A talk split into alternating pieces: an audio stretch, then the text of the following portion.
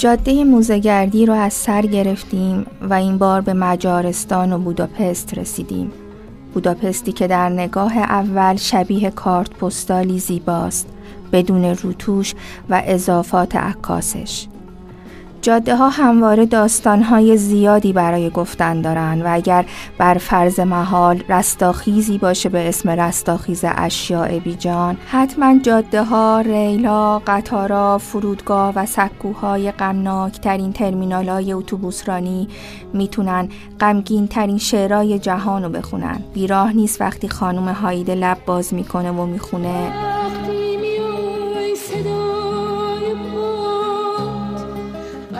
و کمتر کسیه که هیچ وقت چشم انتظار نبوده باشه و با این صدا بغزش نگرفته باشه. اما من امروز از جاده پر از رمز و راز و زیبا می‌خوام بگم که به مجارستان و بوداپست ختم میشه. با ما همراه باشیم پلیز پاسپورت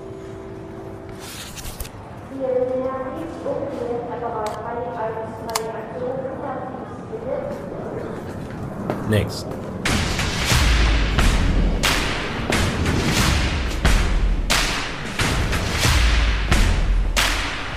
Kuch Radio.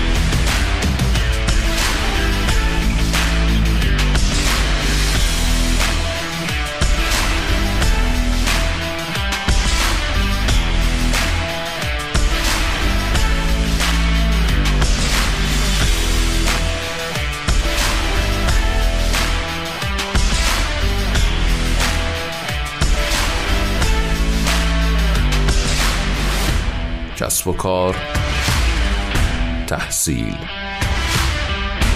مسافرت رسانه تخصصی مهاجرت.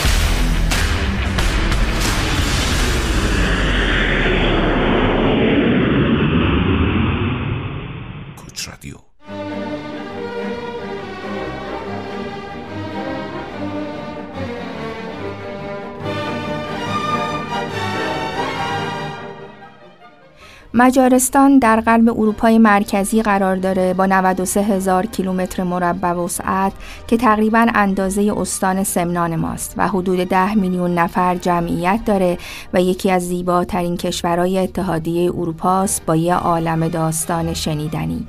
مجارستان در اولین صده های هفتم و هشتم میلادی بخشی از امپراتوری روم بوده. تاریخ مهاجرت قوم مجار به جلگه دانوب دقیقا مشخص نیست. این قوم به صورت قبیله‌ای و به تدریج از آسیا و نواحی غربی سیبری به این سرزمین اومدن و بعد از زد و خوردای زیاد با تصاحب زمینای پربرکت سرانجام در جلگه دانوب و در حوالی سالهای 896 میلادی مستقر و پایگذار کشور مجارستان شدند.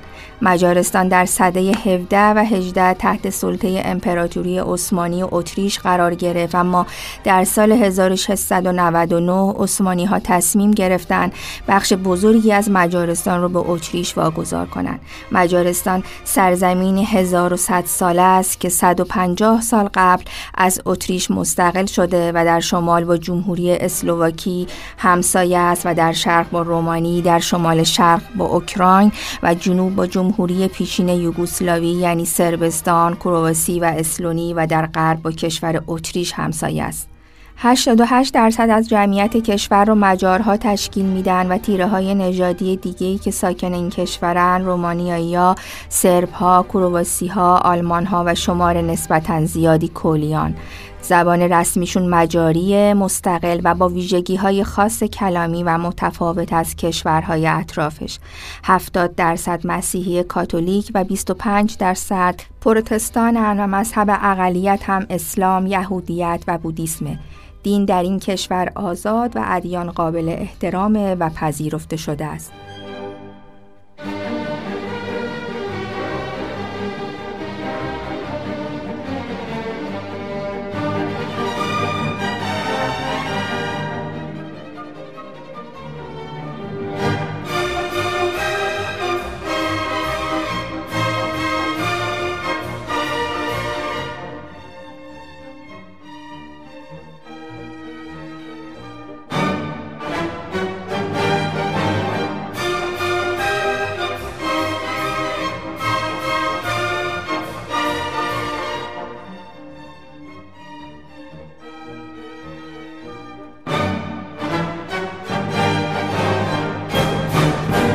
بوداپست پایتخت زیبا و تاریخی مجارستانه و یکی از زیباترین پایتخت های اروپایی. و شاید خیلیامون ندونیم که این شهر در حاشیه رودخانه دانوب دو قسمتی است که بخش غربی دانوب بوداست و بخش شرقیش پست قرار داره. میگن بودا در زمانهای خیلی قدیم شاهنشین و پست رعیت نشین بوده. نمی‌دونم کجا شنیدم یا خوندم افسانه است یا واقعیت اما میگن شاهزاده ای از بودا عاشق دختری از پست میشه و واسه اینکه رفت و آمدش برای دیدن معشوقش راحت باشه دستور میده پلی روی رودخونه دانوب بسازن. خیلی از داستانها و افسانه های تاریخی که سر و ته هر اتفاق قشنگ یا حتی تلخی به داستان عشق مردی و زنی برمیگرده. یعنی خاصیت طبیعت اینه و نمیشه ازش فرار یا انکارش کرد. اینکه زیباترین کشش ها و خواستن ها کشش بین زن و مرد و تاریخ شاهد چه داستان هایی که نبوده و این داستان ها در ادبیات بشر منشأ خلق اثرهای ماندگاری شده و پاش حتی تو اسطوره های یونان و روم و اله و الهه های مردان و زنانش کشیده شده. بوداپست شهر بناهای زیبا و معماری های اصیل و شگفتانگیزه که اصالت معماری قرن 18 تا 20 رو حفظ کرده. ساختمون های قدیمی بازسازی شده که بدون تخریب حفظ شدن. شهر کلیساهای با شکوه گوتیک و موزه های ارزشمند. شهر دانوب و شبای زیبا. شهر قلعه های مستحکم و موزه های دیدنی. بوداپست قدیمی ترین شهر کشور با پل های روی دانوب، پل چاین و پل آز آزادی است. پل چان یا پل زنجیری پل معلق با شکوه و اولین پل سنگی که بر روی این رود ساخته شده و شده سمبل شهر بوداپست و از دیدنی های خارق که بودا و پست را به هم بست کرده. 375 متر و در سال 1849 ساخته شده. زیبایی شبانش مسهور کننده است و شاید سخت باشه در کنار دانوب بشینی و با نورپردازی شبانه پل و شهر عاشق هرچی که در اطرافت نشی. اگه تو بوداپست باشی دیدار از این شهر زیاد سخت نیست چون بوداپست حمل و نقل اصولی داره. از اتوبوس و سرویس های سری و سیر تا مترو و تراموای و قایق. اتوبوس سری و سیر شب از نیمه های شب تا چهار صبح فعاله و با بلیت مترو هم میشه سوار اتوبوس و تراموای شد. مترو بوداپست دومین مترو قدیمی دنیاست. بسیار عمیقه و در جنگ جهانی دوم پناهگاه مردم شهر بوده و دارم با خودم فکر می‌کنم. در و دیواراش باید چقدر ترس و استراب و نومیدی رو به خودش دیده باشه. قایق وسیله نقلیه دیگه در بوداپست و سه خط حمل و نقل دریایی داره که البته تعرفش بالاست. از نظر هزینه حمل و نقل عمومی تاکسی و قایق گرونتر ولی سریعترن. سه ایستگاه اصلی قطار برای مسافرت های شهری و بین شهری می‌تونه از مزایای حمل و نقل این شهر برای دانشجویان و توریست ها باشه.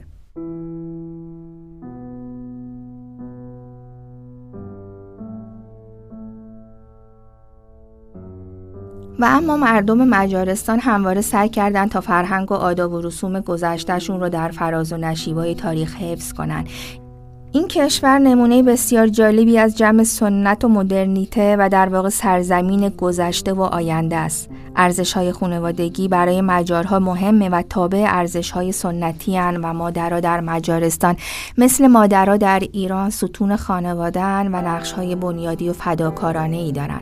لباس های سنتیشون زیباست و شهرت جهانی داره. زنها لباس های سفید بلند با طرحهای سنتی و آستین های چیندار با ترکیب رنگ های و قرمز و آقایون کلاه سیاه به سر می‌کنن و جلیقه خاص و زیبایی میپوشن و در جشن ها و لباس های سنتیشون ظاهر میشن. همراه پل چاین ساختمان پارلمان هم نماد این شهره. می‌تونین تصویر هر دو رو روی صنایع دستی و سوقاتیایی که در سفر بوداپست می‌خریم ببینین. ساختمان پارلمان، ساختمان با شکوه قرن 19 که در ساحل رود پست واقع شده و شمشیر و تاج پادشاهی قدیمی شهر در این ساختمان نگهداری میشه. بنای این ساختمون سنگی و نئوگوتیکه که توی تاریکی شب جلوه و درخشندگی خاصی داره. جای جای بوتاپست با معماری زیبا و محشر شهر رو تبدیل کرده به موزه دستاوردهای بینظیر بشری. بوداپست میراث فرهنگی جهانه و قسمتی از شهر توسط یونسکو محافظت میشه. نمونش ایستگاه قطار بوداپسته که به تنهایی شبیه موزه است. ساختمونی عظیم و زیبا با مجسمه مؤسسانش در ورودی ساختمون و سکوهای متعدد قطار در بخش داخلی. به سمت محل فروش بلیت که میری نقاشی های بسیار زیبایی روی سقف می‌بینی و با تعریفی که از ایستگاه های قطاری که تا حالا دیدی فرق داره.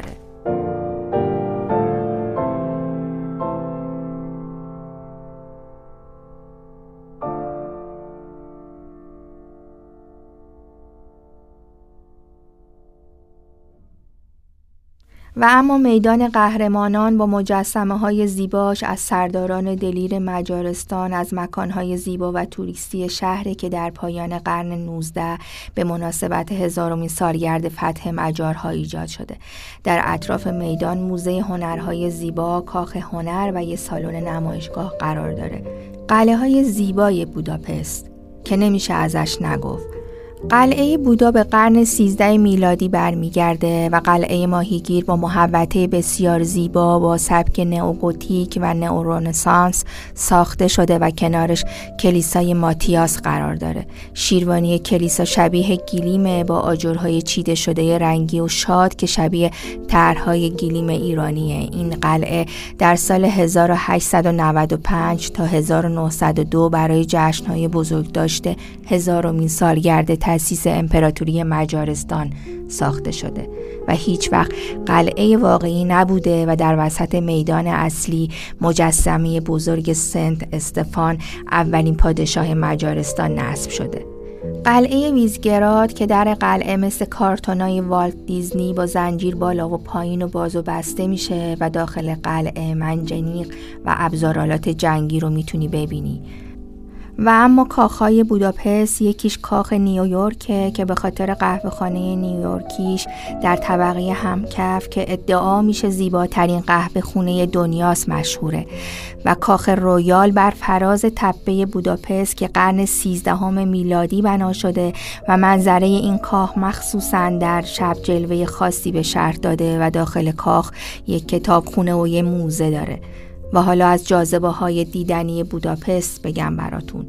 دریاچه بالاتن که یکی از دریاچه های بزرگ اروپا و دریاچه توریستی تفریحی است که در فصل تابستون توریستای زیادی رو جذب می‌کنه.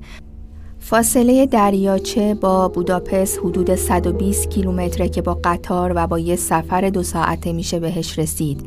تپه گلرت که از بالای این تپه میشه دید کامل و زیبایی از شهر داشت. این تپه رو به اسم اسقفی که در حفظ دین مسیحیت در مجارستان ایستادگی کرده و به قول تاریخ در این راه کشته شده نامگذاری کردن. جزیره ماراگارد جزیره تفریحی سبزی در وسط رودخانه دانوبه و نزدیک به مرکز شهر که مکان مورد علاقه مردم محلی در روزای تعطیله.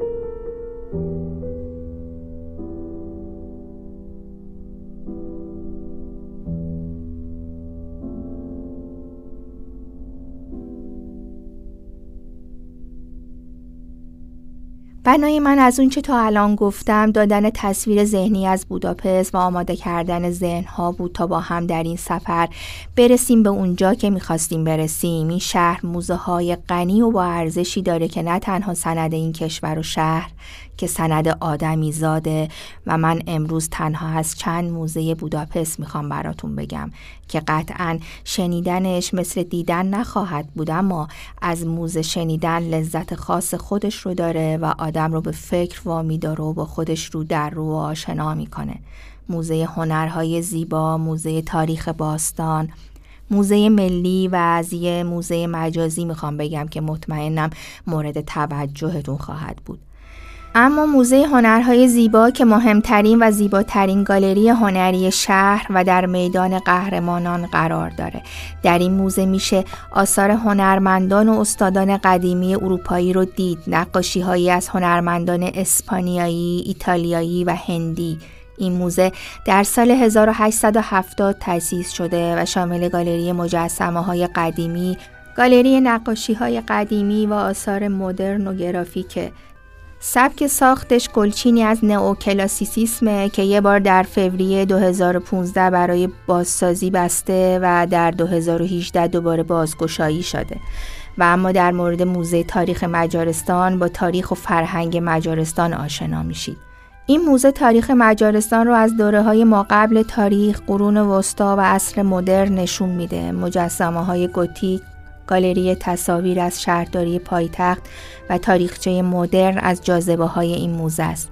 موزه ملی مجارستان در قسمت مرکزی یک کاخ قرار داره و باغهای این موزه شبیه پارک و مجسمه مشاهیر در اون قرار داره و در سال 1802 ساخته شده و در سال 1847 به ساختمان فعلی جابجا شده. یاد بوده یکی از شاعران مجارستان از جاذبه های این ساختمونه اشیایی مربوط به تاریخ باستان این کشور از عصر حجر تا حکومت رومیان و قرون وسطا و همچنین آثار تاریخی مبارزات این کشور رو مثل سلاح قدیمی مجارستان با ترکیه می‌تونی در این موزه ببینی.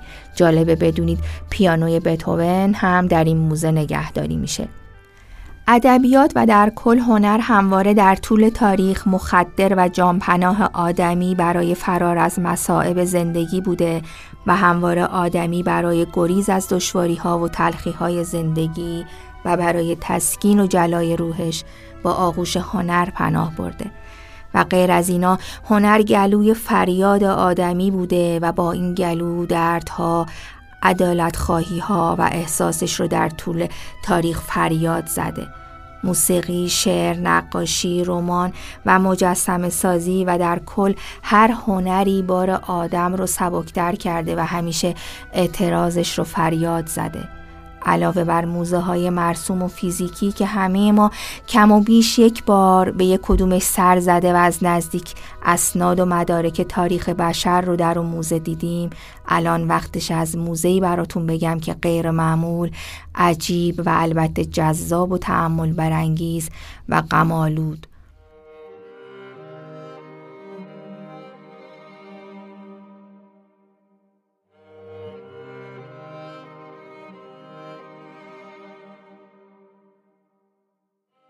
موزه مجازی که موزه آثار هنر زیرزمینی در زمان حکومت کمونیسم در مجارستانه. موزه‌ای که مقاومت و فریاد اعتراض هنر رو در برابر حکومت‌های کمونیستی در اروپای مرکزی و شرقی زمان کمونیسم نشون میده. حزب کمونیسم مجارستان در 24 نوامبر 1918 تأسیس شد و در مدت کوتاهی از 1918 تا 1919 تحت رهبری بلاکون و جمهوری شورایی مجارستان در قدرت بوده.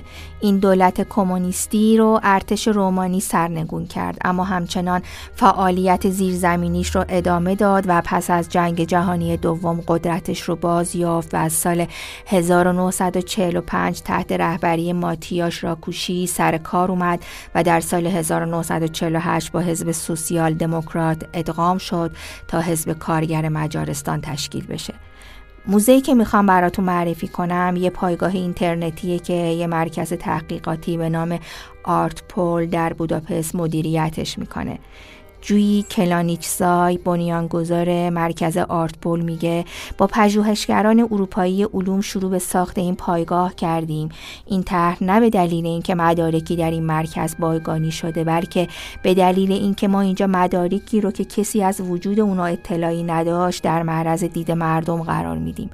به کمک مجموعه داران، خبرنگاران، جامعه شناسان طرحی تحقیقاتی شروع شد برای جمعآوری، نگهداری و حفاظت از آثار هنرهای زیرزمینی عصر سلطه کمونیسم. در این پایگاه 150 هزار مدرک از 6 هزار هنرمند یا نهاد هنری جمعآوری شده که اگه بخوای اینا رو قفسه بندی کنی به 6 هزار متر قفسه نیاز داری. هنرمندانی که با آثار خودشون مخالفتشون رو با رژیم های کمونیسم نشون دادن کاربرها می‌تونن به این پایگاه اینترنتی مراجعه کنن و قطعات مختلفی از پوستر، عکس، فیلم، فایل صوتی و یا فایل موسیقی رو ببینن که همه مربوط به هنر زمان خفقان کمونیسته. تاماش خبرنگاری است که رویدادهای مهم اون دوران رو گردآوری کرده و در اختیار این موزه قرار داده.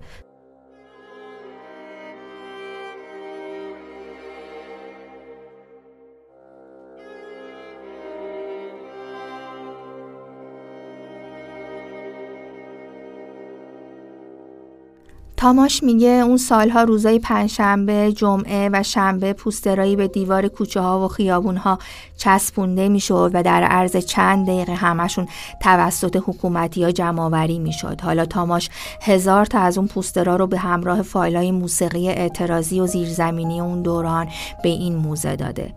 تو اتاقی که اسمش اتاق فراره از این اسناد تاریخی محافظت میشه و میشه با ملاقات از این پایگاه داده سرنخهایی از جرم و جنایاتی رو که در زمان حکومت‌های کمونیستی در اروپا رخ داده ببینی. اسلایدها و عکس‌ها واقعی و بروشورها و مدارکی که از نظر سران کمونیست غیرقانونی بودند. و اما این پایگاه داده مرتب در حال تکمیل شدنه. با دیدن اینها میشه به درک بهتری از تاریخ رسید. با ابزار سرکوب آشنا شد و دید که مردم تحت چه آزارها و محکومیت هایی بودند و از هنر برای مقابله با سرکوب و مبارزه استفاده می‌کردند و ببینی بشر به بشر چه ظلمهایی روا داشته. نمیشه به اینجا برسی و از مجارستان و ادبیات و هنر بگی و اسمی از مشاهیرش نیاری. که البته من اینجا و به اقتضای زمان محدودی که دارم فقط چند نمونه رو نام می‌برم که وچه تشابه همشون تاثیر حاکمیت کمونیسم بر آثار و زندگیشون بوده. آرتور کسلر داستان نویس وقای نگار و روزنامه نگار یهودی اهل مجارستان و متولد 1905 و در جوانی طرفدار کمونیست بود. و در سال 1931 به حزب کمونیسم آلمان پیوست. اما هفت سال بعد در بحبوهای دادگاه فرمایشی مسکو از حزب کمونیسم جدا شد و باقی عمرش تبدیل به مخالف آشتی ناپذیر استالینیسم و یکی از فعالان ضد کمونیسم شد. شاهکار او رمان ظلمت در نیمروزه که بر محاکمات فرمایشی شوروی دوران استالین می‌پردازه. کسلر وقتی در فرانسه بود ارتباط نزدیکی با سیمون دوبوار و سارت داشت. او در اواخر عمر به سرطان خون و پارکینسون مبتلا شد و از اونجایی که به اوتانازی باور داشت در سال 1983 با همسر سومش داوطلبانه خودکشی کردند.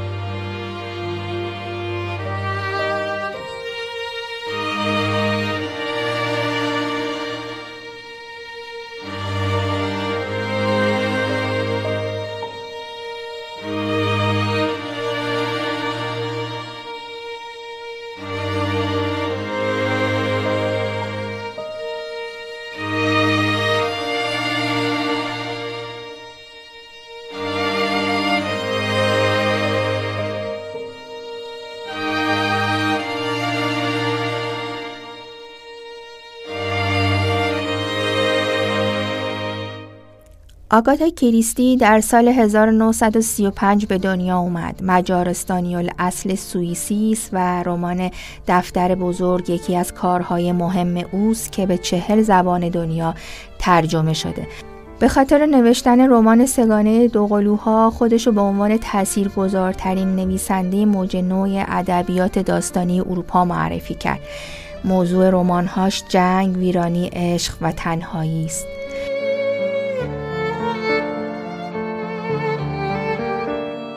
و اما گئورکی کنراد جامعه شناس نویسنده و رمان نویس مجاری و یکی از فعالان صلح در بوداپست بود او در بچگی اسیر اردوگاه آشویتس بود و بستگان زیادی رو در این اردوگاه از دست داد. با آثارش منتقد کمونیسم و فاشیسم بود که پیامدش ممنوعیت انتشار آثارش بود.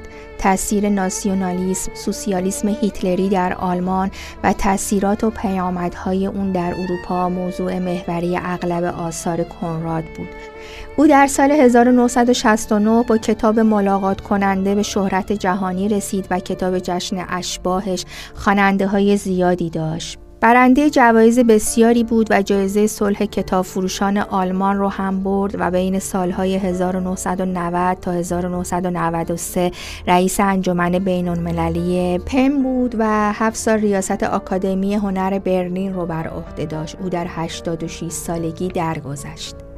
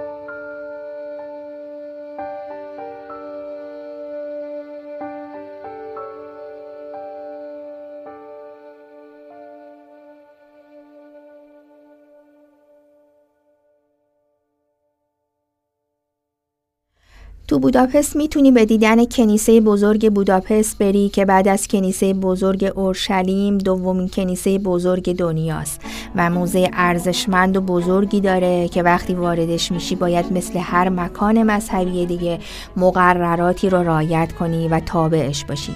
مثلا خانوما باید لباسشون پوشیده باشه و آقایون حتی نوزادا باید برای احترام کلاهی به سر بزنن. اونجا شبیه مسجد ما مسلمونا به وقت مراسم مذهبی آقایون در طبقه اول و خانوما در طبقه دوم مستقر میشن و تو دوست داری واضعان این قوانین رو ببینی و ازشون بپرسی که دلیل اینها که حکم کردن چیه. در این کنیسه محراب در انتهای سالن قرار داره و یه ستاره بزرگ که معروف به ستاره حضرت داووده و علامت دین یهود اون بالا آویزونه. این کنیسه یه موزه هم داره موزه یهودیا که پر از اشیاء و وسایل مربوط به بزرگان دین یهوده و همه یا از طلا یا روکش طلا دارن. روی شیشه های موزه داستان موسا با رنگای زیبا نقاشی شده. تصویر زمانی که موسا با آتیش حرف می‌زنه و یا زمانی که به پیامبری برگزیده شده و همینطور ده فرمان موسا.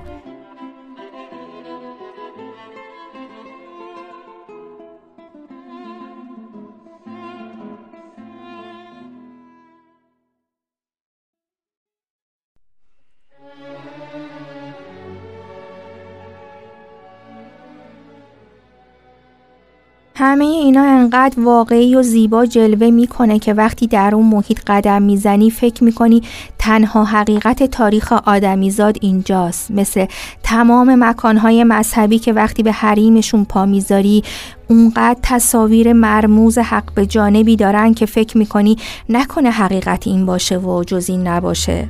خلاص موزه یهودیت هم زیبا و تاثیرگذار بود. ستاره داوود هم در سقف سالن اصلی موزه حکاکی شده. اما قسمت مهم این موزه مکانی است که مخصوص هولوکاسته همون قتل عام یهودیا به دست آلمان نازی در جنگ جهانی دوم.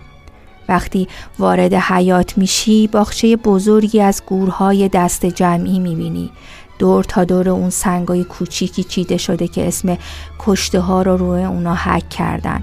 و همچنین درخت بزرگ دستساز آهنی می‌بینی که روی برگای فلزیش اسم کشته های هولوکاست نوشته شده. شاید هنرمندی که اینو ساخته پیش خودش گفته شاید برگای درخت سر به آسمون ساییده بتونه فریاد دادخواهی این کشته ها رو با آسمون برسونه. در قسمت زیرزمین موزه لوازم یهودیا نگهداری میشه و تو قلب درد می‌گیره وقتی می‌بینی این حجم ظلمی رو که آدم به آدم روا داشته. مثلا تصویری رو می‌بینی که قطار حامل یهودی های تبعیدی رو نشون میده که وقتی به شهر می‌رسن و به محض پیاده شدن در جاب رگبار بسته شدن. همینه که میگن موزه سجل آدمی زاده بهت نشونی و آدرس میده تا ببینی توی آدم از کجا اومدی و چه بر سر خودت و هم نوعت و بر سر دنیا آوردی تا امروز که به اینجا رسیدی؟ چیا برات حق مطلق بوده؟ برای دیگری هم چیزهای دیگه حق مسلم بوده و الان چیا حق مسلم و بیچون و چران برای تو و دیگری؟ موزه اگه بتونه این سوالا رو برای آدمی زاد ترک کنه موزه است وگرنه توفیری با هیچ جای دیگه نداره. امیدوارم من و شما باشیم تا بتونیم در سریای دیگه موزه گردی با هم به موزه های شگفتانگیز دیگه ای سر بزنیم.